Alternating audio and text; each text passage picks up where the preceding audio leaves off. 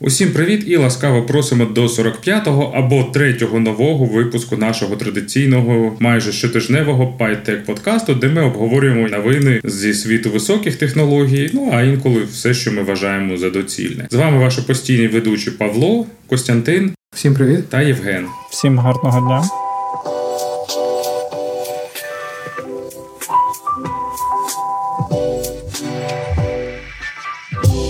І сьогодні ми обговоримо наступні теми: російська платформа Тільда поводиться як російська, Ілон Маск купив трохи твіттеру. В свою чергу Твіттер обіцяє скоро надати можливість редагування твітів, а також Безус будує свій аналог Starlink. Ми довго розмірковували, яку з тем дотичних з війною взяти за першу на сьогодні, і нарешті зупинилися на цікавих подіях, що описав у своєму блозі відомий it діяч Олексій Петренко. На початку війни він у блозі опублікував покрокову інструкцію, як перенести свій сайт з платформи Тільда, що належить російській компанії, на будь-який хостінг. Історія отримала цікаве продовження, бо Олексій отримав листа претензій від юридичного відділу Тільда. Компанія закидає йому, що стаття в блозі шкодить шкодить їх діловій репутації. Але що набагато цікавіше, експорт сайту, створеного на платформі за логікою її власників, порушує інтелектуальні права компанії. Простіше кажучи, Тільда вважають усі створені на платформі сайти своєю власністю. Нам здається, що це дуже гарна проекція типового російського мислення на IT. Ну там ситуація отримала деякий розвиток, бо Петренко з товаришами заради жарту вирішив підготувати юридичну відповідь Тільді, і вони розкопали, що усі товарні знаки Тільда і все таке зареєстровано тільки в Росії і належить якомусь там ФОП умовно Іванов, там Іван Іванович, ну там як засновника цієї тільди звуть. А міжнародна компанія там Тільда LLC, чи якось вона не ліцензувала ніякі торгові марки з цього ФОП, тому Тільда не має захисту торгівельних марок в світі формального. Тобто я можу зарегати tilda.ua чи com.ua і в принципі сказати, що тепер всі сайти створені на tilda.cc, чи як воно це в принципі можемо перенести на tilda.com.ua. Майже так, але ти не зможеш зареєструвати торгівельну марку Тільда, бо ж е, у цих торгівельних марках там діє принцип першості реєстрації локальних торгівельних марок. Тобто, якщо хтось там зареєструє торгівельну марку Тільда в Тайвані, наприклад, і буде конкурувати з основною Тільдою, вони це можуть оскаржити на підставі того, що в них є російська торгівельна марка. Але ж суд буде український? Ну так, по законах, які зараз приймає Верховна Рада. По законах військового часу буде суд. Самосуд. Тобто тут взагалі цікаво. До речі, я тут прочитав ще Ніла Стівенсона книжку, яку він пару років тому видав. Просто чого я згадав, ми тут обговорювали мета всесвіт, і взагалі цей термін metaverse Стівенсон вигадав у своїм романі, здається, 94-го року Лавіна Snow Crash. А ось е, останній його роман Падіння або Додж у пеклі він е, показує, як ці технології будуть розвиватися за його думкою. Дуже цікаво рекомендую, бо там. Там в них описується цікава система авторизації юзерів за допомогою нейронної мережі, яка слідкує за всією поведінкою юзера, там швидкістю набору, його зовнішнім виглядом, диханням, біометричними показниками і авторизує його на основі усього цього. Тобто, в майбутньому комп'ютер буде розпізнавати за мільйоном ознак, і навіть ніхто не знатиме яких. І я це це до того, що навіть фантасти вже розглядають майбутнє, в якому в нас цифрові дані це найголовніший асет будь-чого ця ідея вона деякими державами вже впроваджується. Китай мені здається, перша в світі, яка монополізувала всі великі дані. Вони просто прийняли закон, хто не хоче нафіг з Китаю. Типу так, і все. Ні, ну тут ти скоріше описуєш е, ситуацію зворотню до цього цього, коли в тебе немає приватної цифрової власності, абсолютно. Вона якби є, але держава теж все знає. І те саме стосується алгоритмів на основі штучного інтелекту. Неможливо, чи це нейронна мережа, чи щось інше. Там є низка пунктів, да, по яким твої твій софт чи платформа відноситься до тієї, що повинна ділитися даними, але ну в принципі всі великі і всі, що хочуть бути великими, всі всі повинні.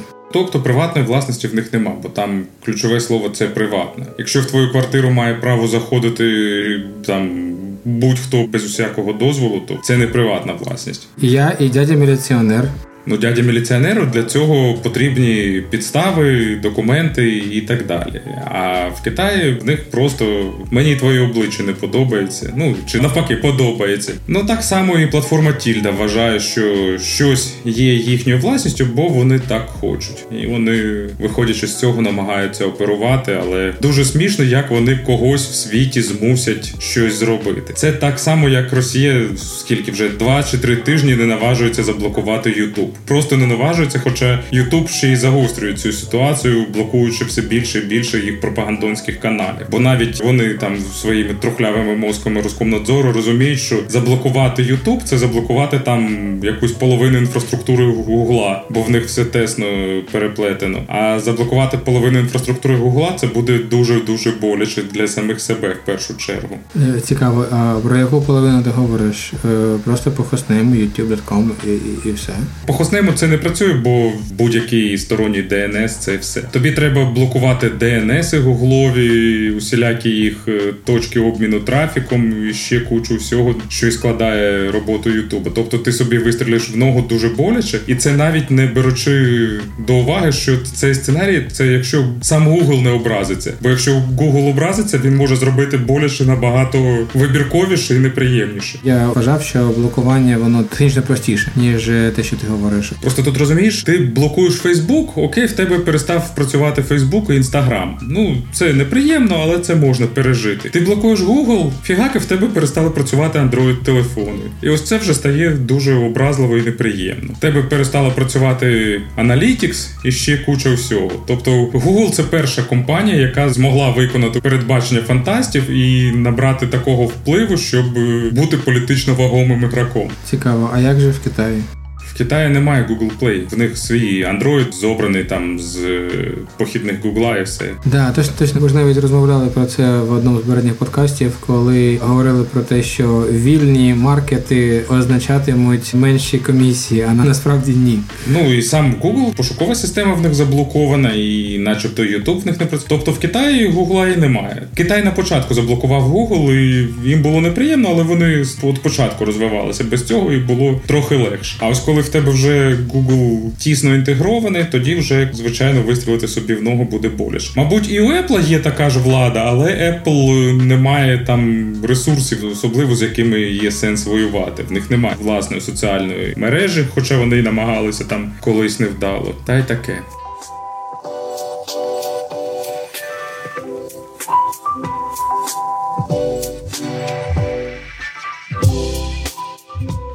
Поговоримо про іншу цікаву новину останнього часу. Це оголошення Ілоном Маском факту володіння 9,5% акцій Twitter. Ілон купував їх протягом тривалого часу малими пакетами, накопичивши їх достатній обсяг, зажадав увійти у раду директорів компанії. Але поки ми готували цей випуск подкасту, з'явилося спростування від CEO Twitter, в якому говориться, що Ілон не буде входити у раду директорів. Дуже цікаво, до речі, чому після оголошення Маска вартість акцій Твіттеру помітно збільшилась. Треба подивитися подивитися, що буде з нею після спростування цього оголошення. Я вже трохи боюся, що ще маску подобається, що ще він вирішить покращити наступного разу. Він публікував якийсь проект, що там він хоче змінити в Твіттері, щось там знизити ціну підписки, але брати її одразу річну, ще щось. Ну там якісь такі прожекти він озвучував саме у Твіттері. Ну маск взагалі, типу, широко використовує Твіттер як платформу. Він вже не раз просто робив такі масові ігри з фондовим ринком через Твіттер і через там висловлені свої позиції. Тому я думаю, для нього з багатьох сторін було би цікаво увійти в Твіттер технічно і операційно в раду директорів. От ну мені здається, сек йому не дали права такого, не дивлячись на те, що у нього такий е, великий пакет акцій більше ніж у SEO Твіттера, але ну якби він не може використовувати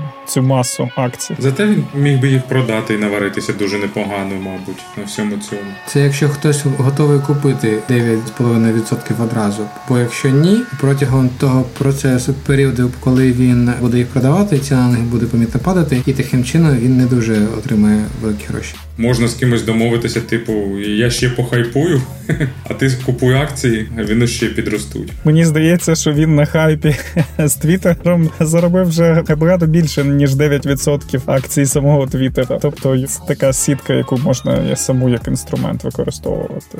Бачите, Starlink дуже щільно зайшов в Україну. Я вже чув багато новин, де станції активно використовуються, і військові, і медики вже з супутниковим інтернетом від маска. А з цікавих новин нещодавно дирекція Сільпо писала відкритого листа маску, пропонуючи надати Tesla Trucks для перевезення продуктів Україною, бо Русня ж намагається знищити всі запаси пального. Вони звернулися до маска, але є підозра, що Tesla Truck – це ще питання не найближчого майбутнього. Це вони напевно вирішили звільнити через це третину своїх співробітників, щоб закупити траки у маска, і якраз от звернулися, щоб утилізувати масу грошову. Бач, тут всі скорочуються. Розетка там дуже скоротилася, і взагалі якось цікаво, як найбільший монополіст it трейдингу в Україні не мав ніякого запасу грошей, щоб протриматися кілька місяців на плаву якось. Тобто зрозуміло, що в них бізнес дуже попав під вплив війни, але ж не настільки ж вони були крихкими. Ну дивись, може в них достатньо великі операційні витрати були, чи ті всі люди, що працювали, працювали не над е, проектами, які приносять операційну вигіду, а які на майбутнє, і через е, невизначеність сьогоднішнього періоду вони вирішили скоротити ці витрати. Тобто ми точно не знаємо причини, чому. А те, що компанія не хоче тримати великий штат е, людей чи ресурсів будь-яких в період невизначеності, ну що ти скажеш? Воно зрозуміло, що якось не по-людськи, але в той же час ну sorry, просто бізнес.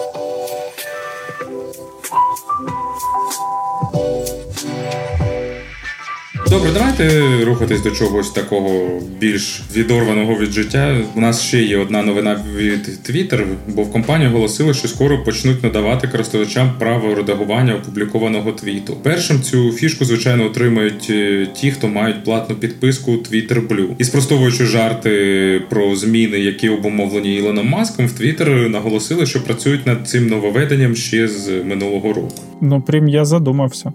А в чому фішка? Типу, що вона ця підписка дає, чесно кажучи? Я щось бізнес-модель зовсім не розумію. Там, начебто, були якісь аудіоповідомлення, ще більше якихось можливостей додати там в якісь списки, ще щось, начебто, реклама в тебе не буде в Твіттері, і плюс ти ще можеш криптоарт поставити собі на аватарку, як дуже модний чувак. А тепер можна буде змінити той самий перший твіт, на який вже є NFT, а тепер я не знаю на що буде вказувати цей NFT, чи як це буде виглядати, тому що якщо твіт можна змінити, не знаю, не знаю. NFT буде вказувати на кожну наступну версію твіта після редагування. Поняв, і з кожним редагуванням буде випускатися новий NFT. Взагалі треба подивитися, як це в Твіттера буде виконано, перш ніж можна буде щось обговорити. Бо в усіх інших соціальних мережах можна редагувати свої пости, і начебто ніяких великих проблем з цим немає. Наприклад, я там запостив якийсь твіт, там допоможіть маленьким цуценяткам. Його ретвітнуло 100-500 людей, а потім я змінив цей твіт на якусь там розчленіонку, порнуху чи ще щось. І в людей там в ретвіті буде оновлений контент чи старий. Цікаво. В принципі, те саме стосується і редагування постів в Фейсбуці. Тобто, ну я теж можу написати щось одне, отримати лайки чи коментарі, а після цього змінити пост, який був е, до цього. І якби це вважається не дуже доброю поведінкою, і я не бачив, щоб там хтось е, робив з моєї стрічки, але ж це технічно можливо. Наприклад, в Ютубі це взагалі вважається нормальною поведінкою. Тобто, великі там канали вони міняють кілька разів обкладинку відео, а ще інколи і опис, коли вони бачать, що якесь відео не досягає якихось певних показників, які вони хочуть отримати. Часто ця картинка на прев'ю замінюється і там назва відео на якусь. Але ж це мета-інформація, в принципі, тобто відео само по собі не змінюється, а інформація, яка допомагає фактично знайти це відео чи привернути до нього увагу, вона вона змінюється. Тобто я розумію, що про що ти говориш, але це в принципі не одне і те саме.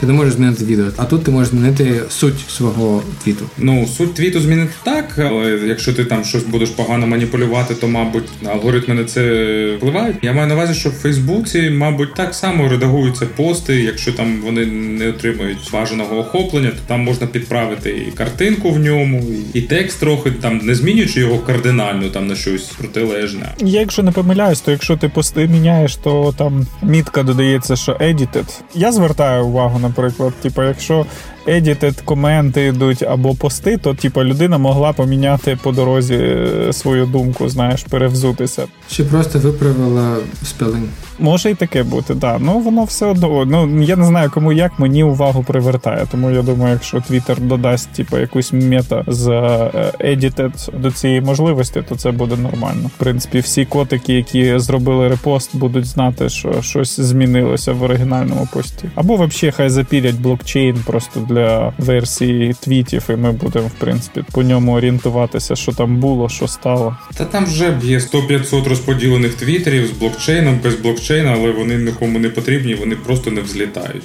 Там просто нема ще Ілона Маска, ну він до них теж добереться.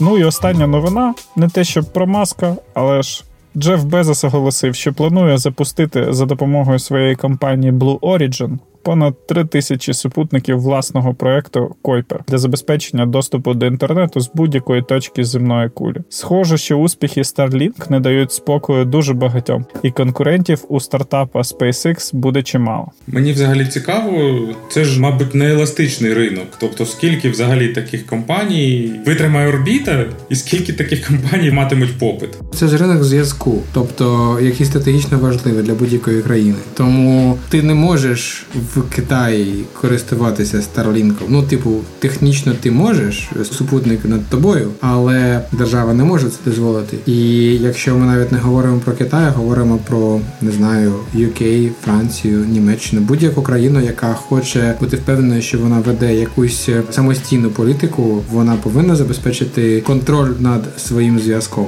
До речі, я не знаю, як в це вписується Койпер, тому що він теж американський виходить, але в цю концепцію, що що кожна країна чи блок хоче мати свою супутникове групування, вписується OneWeb європейський.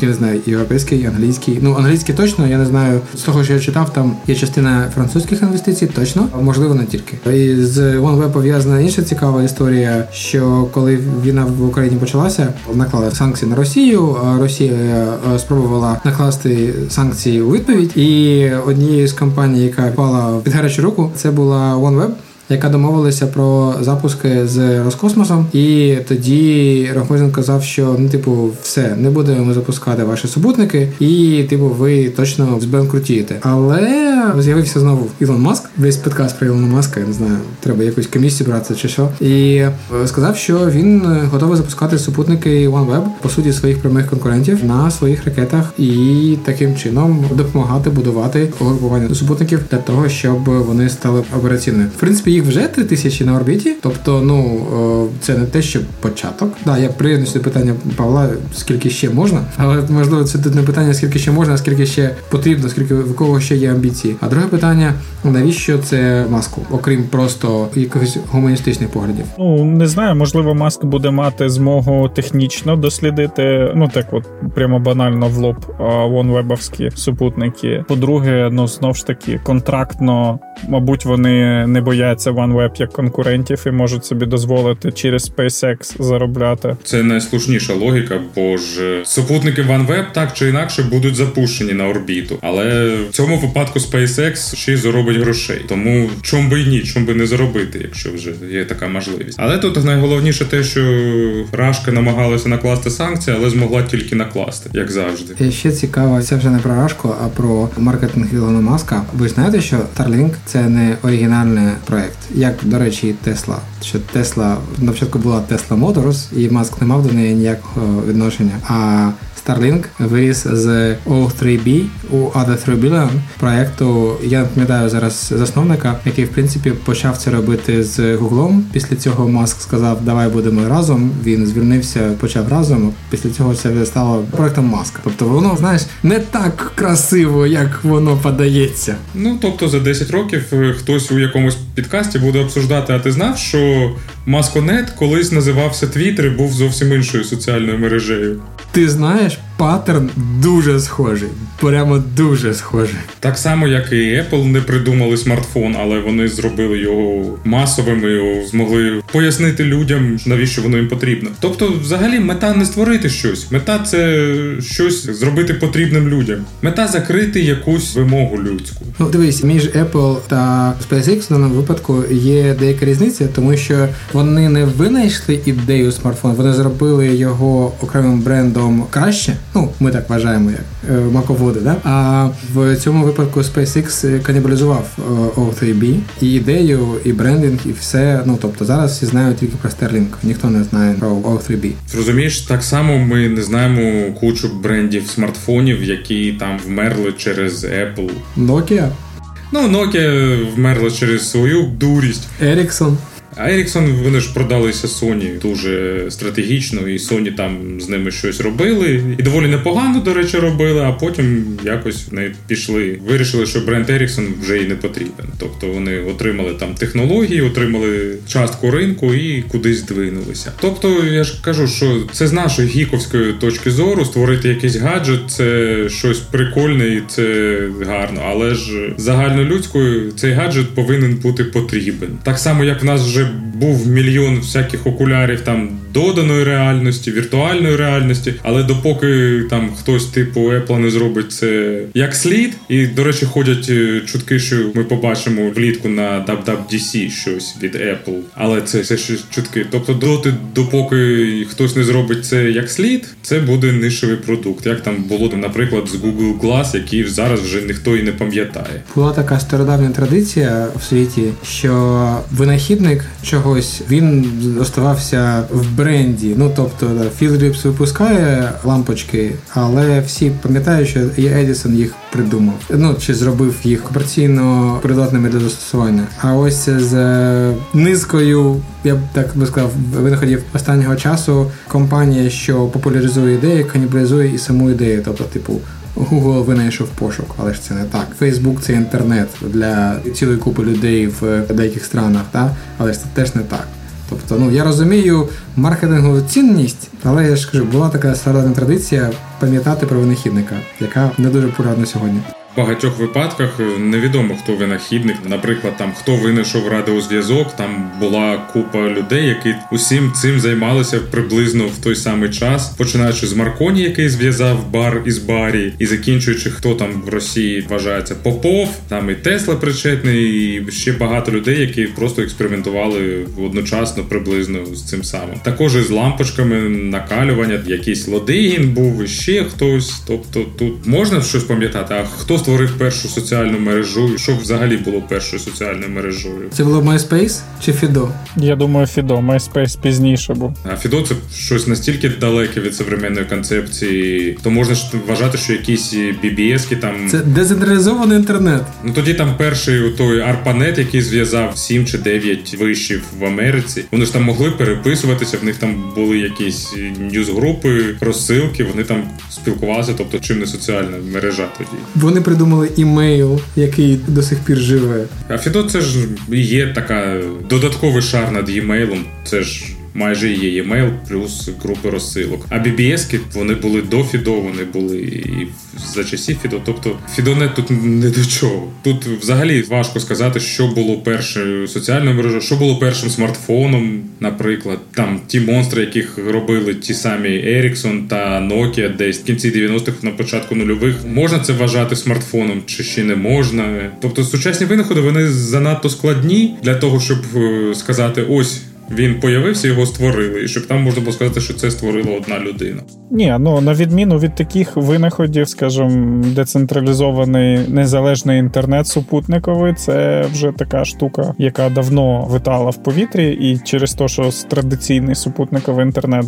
Дуже дорогий. А хоча да, знов ж таки, супутниковий інтернет був вже давно, але зараз його маск зробив відносно дешевим: 100-100 доларів в місяць установка, і ти можеш користуватися цією штукою. До речі, тиждень чи два тижні назад ішов по Львову і журналісти знімали на балконі одного з закладів стоячу установку Старлінка. Напевно, вони пробний запуск робили і знімали типу, репортаж про то. Тобто, ну вже багато установок тут є в Україні. Ще треба відмітити, що Маск зробив е, Starlink не тільки дешевим, а ще й зручним. Тобто там скільки 500 доларів усей цей термінал коштує, і тобі нічого не потрібно. Ти його просто там підімкнув до живлення, швидко налаштував, а далі він сам наводиться на супутник, е, він сам вертить цю свою тарілку, він її навіть підігріває, щоб чистити від снігу, якщо потрібно. Я пам'ятаю просто старі інструкції, там як користуватися супутниковим інтернетом. Це було не для середнього розуму. Обчислити до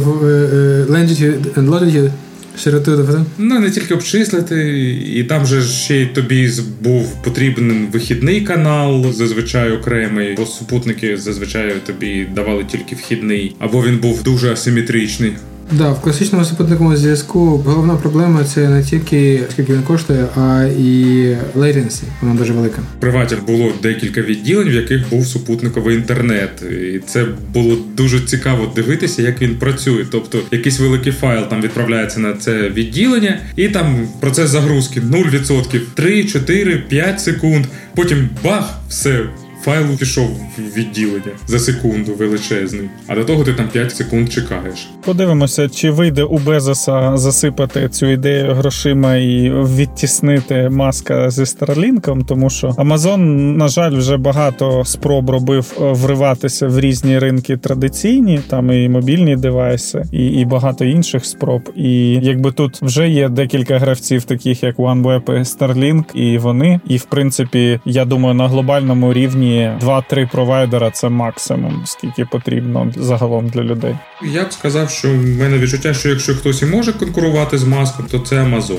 Вони можуть там надавати якісь додані послуги, там пакети, бандли, все таке інше, додати свій супутниковий інтернет, в якийсь Amazon Prime Plus, наприклад. І у Амазона є великий бенефіт в тому, що в них є глибока експертиза в мережевій інфраструктурі. Вони вже трансконтинентальні свої канали широкі підводні підводні оптичні побудували. В них є розвинена інфраструктура по всьому світу, і в принципі їм буде легко закидувати аплінки на супутники, на свої ж. Тобто, в них, окрім фінансової можливості конкурувати, є ще й технічний бекграунд, який можливо може дати якісь переваги над маском. Ну це буде цікаво подивитися. Ще дуже цікаво буде подивитися на те, скільки воно все буде коштувати, тому що зазвичай ти купуєш щось і після цього платиш якусь е, місячну плату, то зазвичай ось цей hardware package він коштує суттєво дорожче, ніж ти заплатив.